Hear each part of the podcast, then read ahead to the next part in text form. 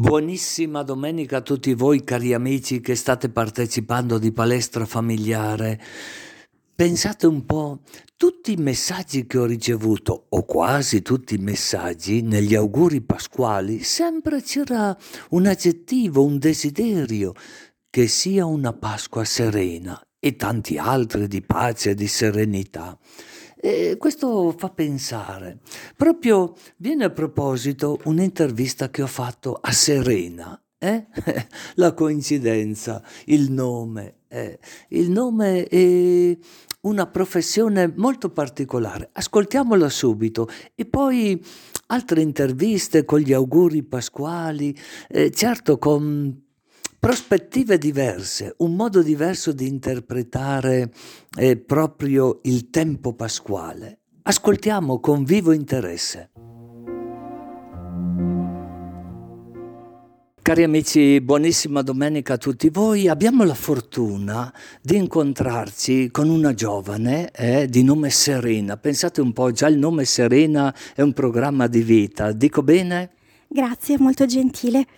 Ecco, Serena, pensate un po', ha avuto la fortuna eh, di essere educata, cresciuta, allevata, come si dice oggi, in una famiglia dove papà e mamma mh, mm, sono intenditori d'arte, gli piace l'arte, gli piace la pittura e perciò anche lei ha seguito un po' questo itinerario, per così dire. È vero, Serena?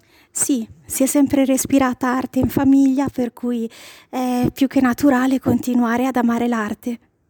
E cosa diresti, visto che tanti ragazzi, giovani, eh, che magari non hanno avuto la fortuna di avere papà e mamma eh, come te, eh, che però mm, magari hanno altri interessi, diciamo così, sentono anche loro, magari disegnano bene o magari vorrebbero fare della scultura o della musica o anche del teatro, del cinema, no?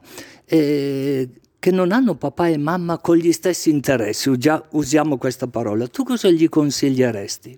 Di coltivare le proprie passioni e di provare comunque a sperimentare quello che a loro piace, perché è comunque un arricchimento. È un arricchimento. E tu come hai fatto a seguire le tue passioni? Eh, per esempio, che indirizzo hai preso?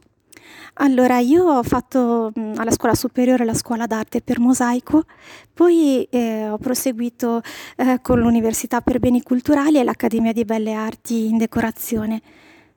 Fammi, fammi capire prima che cos'è che hai fatto, cos'è, cos'è questa eh, del mosaico, spiegati un po'.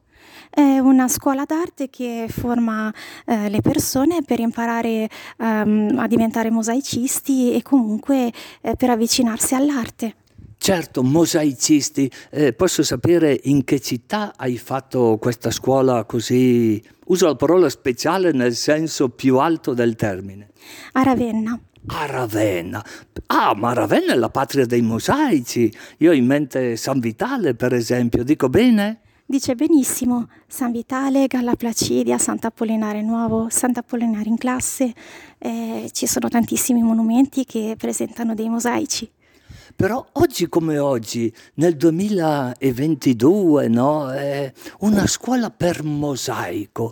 Uno se io fossi papà, se fossi mamma, se fossi nonno, eh, direi non so se avrai un futuro, no? A un figlio, a una figlia o a un nipote.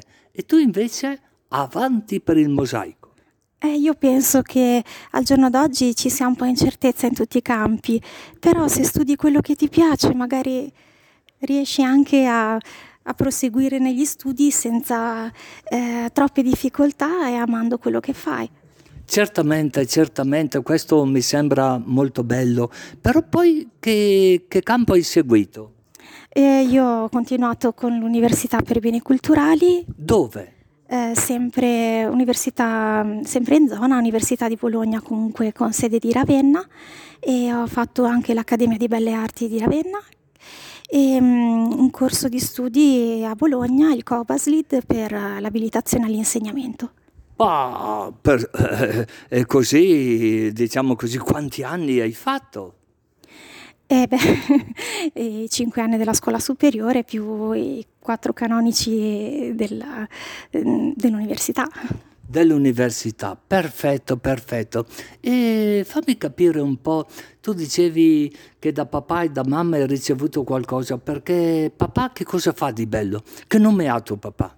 Mio padre si chiama Guerrino. E però ama moltissimo l'arte, dipinge da sempre, è bravissimo a dipingere con i colori a olio su tela, su, tela, su tavola e mh, mm, la pittura di paesaggio delle nostre zone, in particolare degli argini del fiume e delle valli, è una... Si può sapere che stile, se, se, che stile ha tuo papà più o meno, no? È molto eclettico, eh, ma i suoi quadri, almeno quelli che a me piacciono di più, sono quelli che eh, si avvicinano un pochino al divisionismo. Al divisionismo, ma pensa un po', divisionismo francese o quello italiano alla Segantini? Quello italiano. Quello italiano, ah mi fa piacere. E di mamma? Che cosa hai ricevuto di mamma? La mamma è una donna molto intelligente e colta eh, ha studiato eh, molto e si è laureata eh, in lettere con, uh, con, una tesi in uh, storia dell'arte. Ah, siamo sempre, siamo sempre dentro eh, in questo mistero, no? E poi da papà e da mamma quali sono i valori umani, i valori cristiani che hai ricevuto? L'onestà, la semplicità in tutte le cose e la generosità nei confronti degli altri. Non è poca cosa, non è poca cosa. Hai altri fratelli, sorelle? Sì, una sorella maggiore. Una sorella maggiore. E anche lei ha la passione per l'arte? Sì, anche lei. È molto brava sia nel campo delle arti figurative che nel campo musicale. Oh, Santa Maria Vergine, allora siete tutta una famiglia di artisti. Beh, noi ci, a noi piace più che altro l'arte, ci piace tanto. Ti piace tanto. E questa sorella, hai solo una sorella se ho capito sì, bene? Sì, sì, una sorella. Eh, lei, quali sono i suoi valori cristiani che ha ricevuto? Eh beh, sono gli stessi che ho ricevuto io e sicuramente nel suo caso sono anche di più. Perché sono di più? Perché ha fatto una scelta di vita molto coraggiosa che è quella, che è quella proprio della, della religiosa. Ah, è una religiosa, una suora potremmo dire. Una suora sacramentina. Una suora sacramentina. Ah, ho capito, ho capito. Bene, allora tanti auguri per tua sorella, per i tuoi genitori e avanti, avanti con questa storia dell'arte, se ho capito bene che insegni. Sì, insegno da 21 anni eh, disegno e storia dell'arte. Ma sai che la prima volta che ti ho visto mi sembravi una ragazzina? Eh, no, non ti offendi, no? no? Non mi offendo, sarà che l'arte mantiene giovani. Bene, bene, grazie, buonissima domenica. Grazie, buona domenica a tutti. Chiediamo alla direttrice della radio Stefania Brunelli cosa pensa lei della Santa Pasqua, di questo tempo pasquale. Rispondo con gioia a questa, questa domanda. Abbiamo appena trascorso eh, la, la, Pasqua, le festività pasquali, quelle che noi conosciamo come il momento della Pasqua, ma come ha detto bene Don Santo, eh, la Pasqua prosegue. Non dobbiamo dimenticare che Pasqua è da sempre sinonimo di rinascita. Per i cristiani la Pasqua è da ricollegarsi al mistero eh, delle sacre scritture, quindi eh, va detto che questo è il vero significato e questo è il vero significato di protrarre l'augurio della Pasqua a lungo per 40 giorni, ma anche oltre. Quindi davvero il modo più giusto, a mio avviso, è quello di augurare una Pasqua che sia una Pasqua quotidiana, perché la rinascita per ciascuno di noi deve essere ogni giorno quando apriamo gli occhi e quando forse possiamo migliorarci rispetto al giorno precedente, anche in segno di rispetto al sacrificio per noi eh, cristiani di Cristo che uomo muore sulla croce per eh, espiare i peccati del suo popolo, ma dopo tre giorni risorge dimostrando eh, che vi è davvero la vita eterna in Dio suo Padre. Comunque per chi non crede, eh, la, la, Pasqua è comunque un momento di rinnovamento, di ritorno alla vita, non a caso coincide eh, con l'inizio della primavera ehm, e già di per sé eh, l'inizio della primavera, la primavera stessa è un invito a, a cogliere gli aspetti più belli, più luminosi di questa festa. Cari amici, oggi abbiamo con noi Anselmo Palini, molto noto qui nel Bresciano, ma anche fuori per i suoi libri che scrive, sempre per queste persone che hanno lavorato per la giustizia, per la pace. Io voglio chiedergli qual è l'augurio che ti senti di mandare a tutte le persone affinché possano vivere bene questo tempo che la Chiesa chiama pasquale, no? perché il tempo pasquale dura almeno fino all'ascensione, liturgicamente parlando, no? qualcuno lo fa arrivare persino alla Pentecoste, perciò questo spirito di resurrezione eh, dentro nei tuoi studi, nella tua esperienza di vita, nelle testimonianze che hai dato, come ti senti di comunicarlo a tutte le famiglie di palestra familiare. Grazie a te, alla tua famiglia, ai tuoi figli. Scriveva Sant'Agostino, mala tempora, laboriosa tempora, hoc dicunt homines, bene vivamus et bono sunt tempora. Nos sumus tempora, quale sumus, talia sunt tempora. Traduco, tutti dicono, sono tempi brutti, tempi difficili. Viviamo bene e saranno tempi migliori. Noi siamo il nostro tempo. Come siamo noi, così sarà il nostro tempo. Ecco, il primo augurio è dunque per ognuno di noi, perché sappiamo vivere bene il nostro tempo e così, come suggeriva Sant'Agostino, il mondo sarà migliore. L'augurio per ognuno di noi è quello di essere attenti a chi ci sta accanto, in famiglia, sul lavoro, nella nostra comunità. L'augurio è quello di avere uno sguardo privilegiato per chi è in difficoltà, per chi è sfiduciato, demoralizzato, emarginato, scartato, direbbe Papa Francesco. Nei piccoli e nei poveri dobbiamo imparare a vedere il volto di Cristo il Cristo crocifisso rappresenta tutti i crocifissi della storia, quelli di ieri e quelli di oggi. Il nostro impegno, il mio augurio, è dunque quello di non dimenticare il sacrificio dei crocifissi di ieri e di impegnarci a togliere dalla croce quelli di oggi. La resurrezione non è un qualcosa che arriva alla fine, alla fine della vita, ma è un qualcosa che deve essere presente nel corso della vita. L'augurio quindi è di essere segno di resurrezione, segno di speranza, segno di pace, ora qui, mentre siamo in vita, qui nel nostro tempo, nel nostro quotidiano dobbiamo seminare gesti di resurrezione, di vita, di fiducia, di amore e di pace. Sì, coraggiosi gesti di pace. Abbiamo la guerra nel cuore dell'Europa. Abbiamo guerre che si combattono in svariate parti del mondo. Abbiamo di fronte l'incubo di un conflitto nucleare che sarebbe devastante per l'intera umanità. Per ognuno di noi allora l'augurio è quello di essere dei coraggiosi operatori di pace, artigiani e architetti di pace, come ci ripete continuamente Papa Francesco. E la pace non si costruisce con le armi, serve per correre altre strade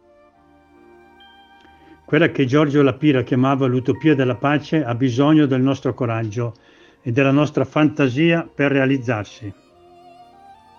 Infine un augurio per i nostri governanti. Studiate la storia. Non abbiamo bisogno di nostalgici del fascismo. E per tutti i politici. Siate coraggiosi operatori di pace. Le armi non risolvono nulla. Bisogna trovare altre strade altri mezzi. Don Mazzolari scriveva, il cristiano è un uomo di pace, non un uomo in pace. Fare la pace è la sua vocazione. Ecco, cari politici, siate persone di pace. Operate incessantemente per la pace. Se vuoi la pace, prepara la pace. Buona Pasqua a tutti.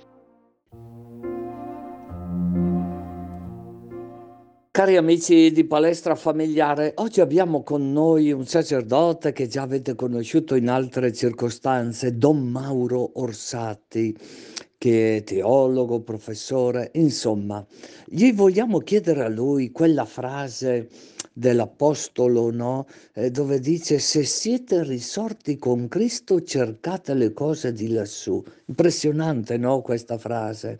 E vogliamo chiedere appunto a Don Mauro che ce la illustri bene, che ci chiarisca, in modo particolare, per così dire, gli effetti, le risonanze nella vita delle persone, in modo particolare di una famiglia.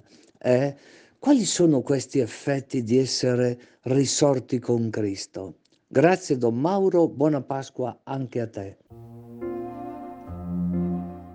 Un caro saluto a tutti e l'augurio di continuare la gioia di una Santa Pasqua del Cristo risorto. E come ci ha raccomandato mm, San Paolo, se siete risorti con Cristo, cercate le cose di lassù dove è Cristo seduto alla destra di Dio. Le cose di lassù vengono istintivamente opposte alle cose di qua giù e c'è una interpretazione istintiva, apparentemente facile, ma alla fine anche fallace, falsa, perché pensiamo le cose di lassù, qualcosa del paradiso, del mondo di Dio, le cose di qua giù, le nostre attività, i nostri impegni. Non è proprio così. Potremmo fare un paragone con un'altra distinzione che noi poniamo in un modo non proprio corretto, le cose materiali e le cose spirituali. E istintivamente noi pensiamo se vado in chiesa, se sto pregando, se faccio un'opera buona, queste sono le cose spirituali se invece devo lavorare, devo cambiare il pannolino al mio bambino, devo preparare da mangiare, devo eh, zappare l'orto, allora sono le cose materiali. Non, non, è proprio così. Le cose spirituali sono le cose, come dice la parola, dello spirito. E lo spirito è quella, mh, mm, quell'anima interiore, quella spinta, quella energia vitale di amore per cui io posso eh, condurre e devo condurre la vita spirituale anche se sto facendo una bella passeggiata per prendere una boccata d'aria, anche se sto leggendo un buon libro, sto guardando uno spettacolo alla televisione per rilassarmi un po', dalla, anche se eh, faccio due chiacchiere con gli amici o con le amiche prendendo un caffè. Cioè la vita spirituale avvolge tutta la nostra esistenza. Se vogliamo un'immagine che ovviamente è un'immagine povera, è un po' come l'atmosfera che ci abbraccia, cioè noi siamo sempre immersi nell'atmosfera, siamo sempre, diremmo, quasi obbligati a respirare se vogliamo vivere. Bene, lo spirito è questa vita interiore, questo respiro dell'anima, non per nulla lo spirito in greco pneuma significa un soffio, un soffio leggero, un, un qualcosa di dinamico che fa muovere, motivo per cui quando parliamo dello spirito dobbiamo aggiungere Spirito Santo, perché non diciamo nel nome del Padre Santo, nel nome del Figlio Santo, nel nome dello Spirito Santo? Perché aggiungiamo Santo solo a Spirito? Forse che il Padre non è santo, forse che il Figlio non è santo? Certo, e come? La differenza è che mentre noi diciamo padre e figlio, subito abbiamo chiara l'idea che siamo a contatto con una persona, con una realtà personale. Quando diciamo la parola spirito, in greco eh, pneuma, eh, noi siamo a contatto con una cosa. Eh, difatti da pneuma vengono per esempio gli pneumatici, che sono le ruote della, della nostra automobile, della nostra bicicletta, e, e perché si chiamano pneumatici? Perché c'è dentro l'aria. Quindi il significato primo di pneuma è aria, soffio, vento leggero. Oppure pensiamo ai polmoni o se andiamo in ospedale troviamo il reparto di pneumologia, pneuma, Perché? Perché noi abbiamo eh, addosso, eh, grazie al cielo, due preziose casse di aria che sono i nostri polmoni e il reparto di pneumologia è quello che cura le malattie dei polmoni. Per dire come pneuma, eh, soffio, eh, aria, mh, mm, vento leggero, è un termine generico. Allora abbiamo bisogno di aggiungere santo in modo da dire che non è una cosa, non è un oggetto, ma è una persona, motivo per cui ne diciamo nel nome del Padre, del Figlio e dello Spirito Santo. Questo Spirito Santo, che è una realtà personale, è proprio il dinamismo, è l'energia interiore che ci spinge a operare bene. E noi abbiamo bisogno di questo spirito, ripeto, come abbiamo bisogno dell'aria che respiriamo. Se i nostri polmoni hanno bisogno dell'ossigeno per appunto nutrirsi, alimentarsi, il nostro mondo interiore ha bisogno dello spirito per avere quella energia vitale. Allora, tutto questo discorso per dire che quando parliamo, e torniamo all'espressione di Paolo, le cose di lassù o le cose di qua giù, non sono le cose materiali qua giù, le cose spirituali lassù. Le cose di lassù sono le cose che sono state trasfigurate impreziosite dalla risurrezione. Difatti se noi andiamo a vedere il contesto di quella frase che ci accompagnerà più volte durante il periodo pasquale, sarà un piacevolissimo ritornello che deve non solo risuonare le nostre orecchie, ma anche illuminare i nostri cuori, vivificare la nostra vita spirituale.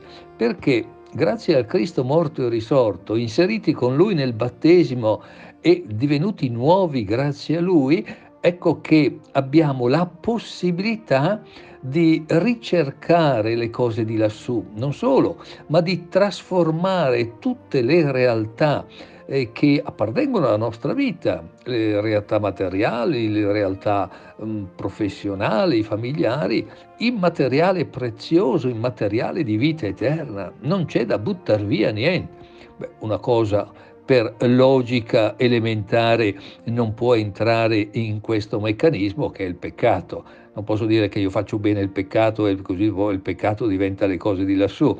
Quindi ciò che è peccato e negativo è tutto ciò che è la realtà di qua giù. Quindi superiamo questa distinzione che, ripeto, è molto istintiva ma è anche molto erronea di pensare che alcune cose proprio perché di per sé sono, sono, nobili, istintivamente le comprendiamo come nobili, abbiano un certo valore, invece altre che sono legate alla vita terrena.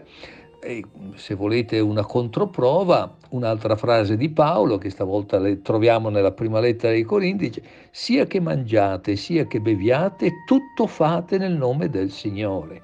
Anche quando conduciamo quelle attività che sono, diremmo, semplicemente animalesche, anche il nostro gatto, il nostro cane deve mangiare, deve, deve bere per vivere, quindi è una cosa necessaria per tutti i viventi quello di alimentarsi, ma anche lì lo possiamo, lo dobbiamo fare con una certa attitudine, con un certo spirito, per cui è cosa materiale.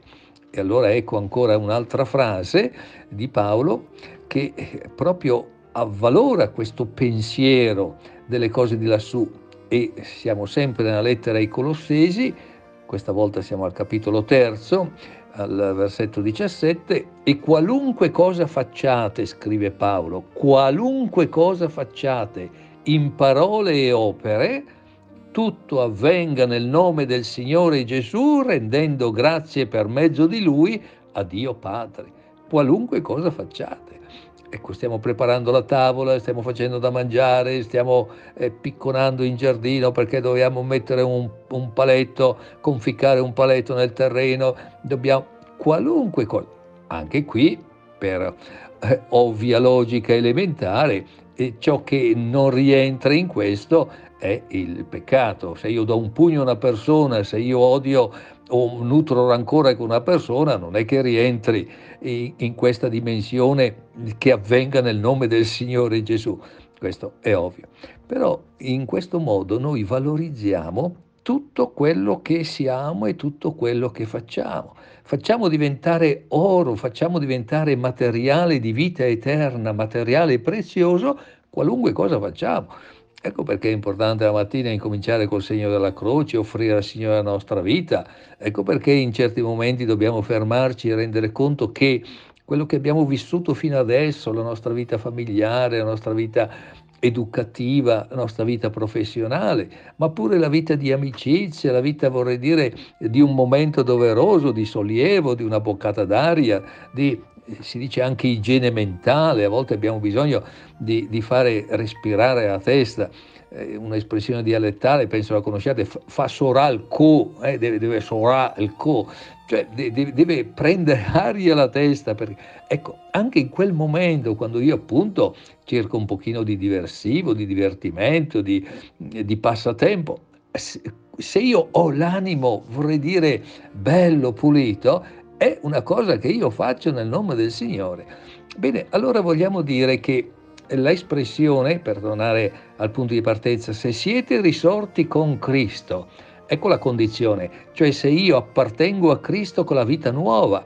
E Paolo parlerà anche dell'uomo nuovo, dell'uomo che è rinato nel battesimo, che, usiamo il linguaggio del catechismo, che vive la vita di grazia, la vita di amicizia con Dio, che cerca di attualizzare il, ehm, l'impegno eh, riassuntivo del cristianesimo, amare Dio e amare il prossimo. Bene, se io mi sforzo, tutto quello che io faccio, tutto quello che io sono è prezioso. Ecco il, il valore delle cose di lassù che, ripeto, non sono le cose di chissà quale mondo o iperurandio, ma sono le realtà che sono profumate del profumo della risurrezione. E la risurrezione cosa è? È la vita nuova, è l'abbandono del nostro peccato, del nostro egoismo non riusciremo mai fino in fondo perché perfetti non lo diventiamo mai, però siamo in cammino verso la perfezione e più profumiamo di santità, di amore a Dio e amore al prossimo e più tutto quello che siamo e facciamo sarà altamente prezioso. Io credo che sia una prospettiva realistica, ma anche carica di tanto ottimismo, perché non c'è niente da buttare via nella nostra vita. Ecco l'invito. E vorrei dire anche l'augurio perché il tempo pasquale che stiamo vivendo ci incoraggi veramente a questa ricerca delle cose di lassù, cioè tutta la realtà che noi viviamo con Cristo e nel momento in cui viviamo con Cristo ci troveremo necessariamente ad essere compagni di viaggio e compagni amorosi e attenti di viaggio a tutti i nostri fratelli e sorelle che ci sono vicini ovviamente cominciando da quelli più vicini che sono la nostra famiglia, ma poi si allarga ai conoscenti, ai colleghi, ai vicini di casa. Insomma, proviamo a tentare di costruire un mondo fatto di pace, di armonia e non di guerra e di ostilità. Queste le cose di lassù, però se siamo risorti con Cristo. Potremmo anche tradurre così, proprio perché siamo risorti con Cristo, allora tutto quello che noi facciamo è prezioso, è materiale di vita eterna. Nuovamente augurio di una Santa Pasqua che continua nel tempo e nel nostro cuore.